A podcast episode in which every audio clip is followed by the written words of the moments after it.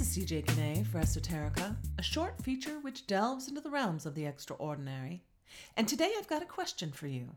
What do gunpowder, Winnie the Pooh, traditional Chinese medicine, the color purple, Tai Chi, and Feng Shui all have in common? Why, Taoism, of course. The history of this philosophic religion is pretty interesting, but you might be wondering what makes it extraordinary. Well, first off, it was founded by a mythological or allegorical or analogous or legendary or an actual old man by the name of Lao Cha, which, when translated, means old man. And he was named Old Man because he was born that way, conceived by a shooting star, carried in his mother's belly for eight decades plus two years, and then finally born at the ripe old age of, you guessed it, eighty-two. While no one really knows if Lao Cha existed, emperors would claim him as their ancestor, and Confucius was said to have met him, calling Lao Cha a dragon who, unlike birds or fish, was beyond his comprehension, and he may have been. Born roughly in the fourth century B C, Lao Cha didn't really preach his newfangled Taoism. He didn't really teach or proselytize it either. And after a few years, he simply got on a water buffalo and rode off toward Tibet, never to be seen again. But on the way out, he was asked if he wouldn't leave a little instruction for those of us yet to come, and so he quickly penned the Tao Te Ching, The Way and Its Power, which is, to this day, the sacred Taoist tome. And this is what it says. The Tao is the universally cosmic creative power of, in, and beyond everything that has ever been and will ever be.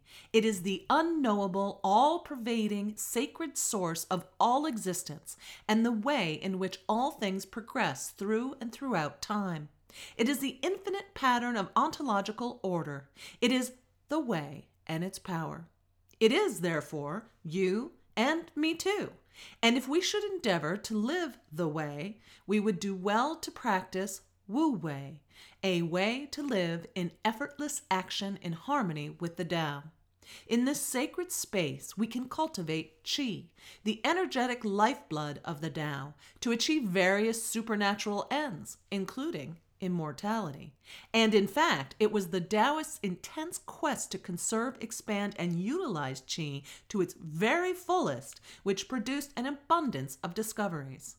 Through hundreds and hundreds of years of precise exploration and experimentation with Qi, Taoist alchemists created the foundation of traditional Chinese medicine. Gunpowder, first used as a chai cultivator, would later be adopted for less harmonious means, and the complicated pigment for the color Chinese purple was born from these experiments as well. Feng Shui and Tai Chi also have Taoism to thank for their origins, as the placement of objects and bodily movements affect Qi just as much as does one's biology and health. And Pooh, you may ask? What about Pooh? Where does he come in?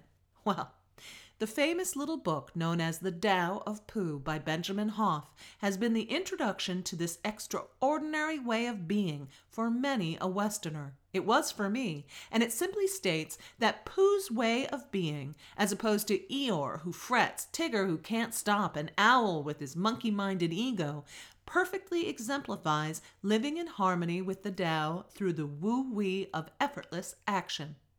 And Piglet, you ask?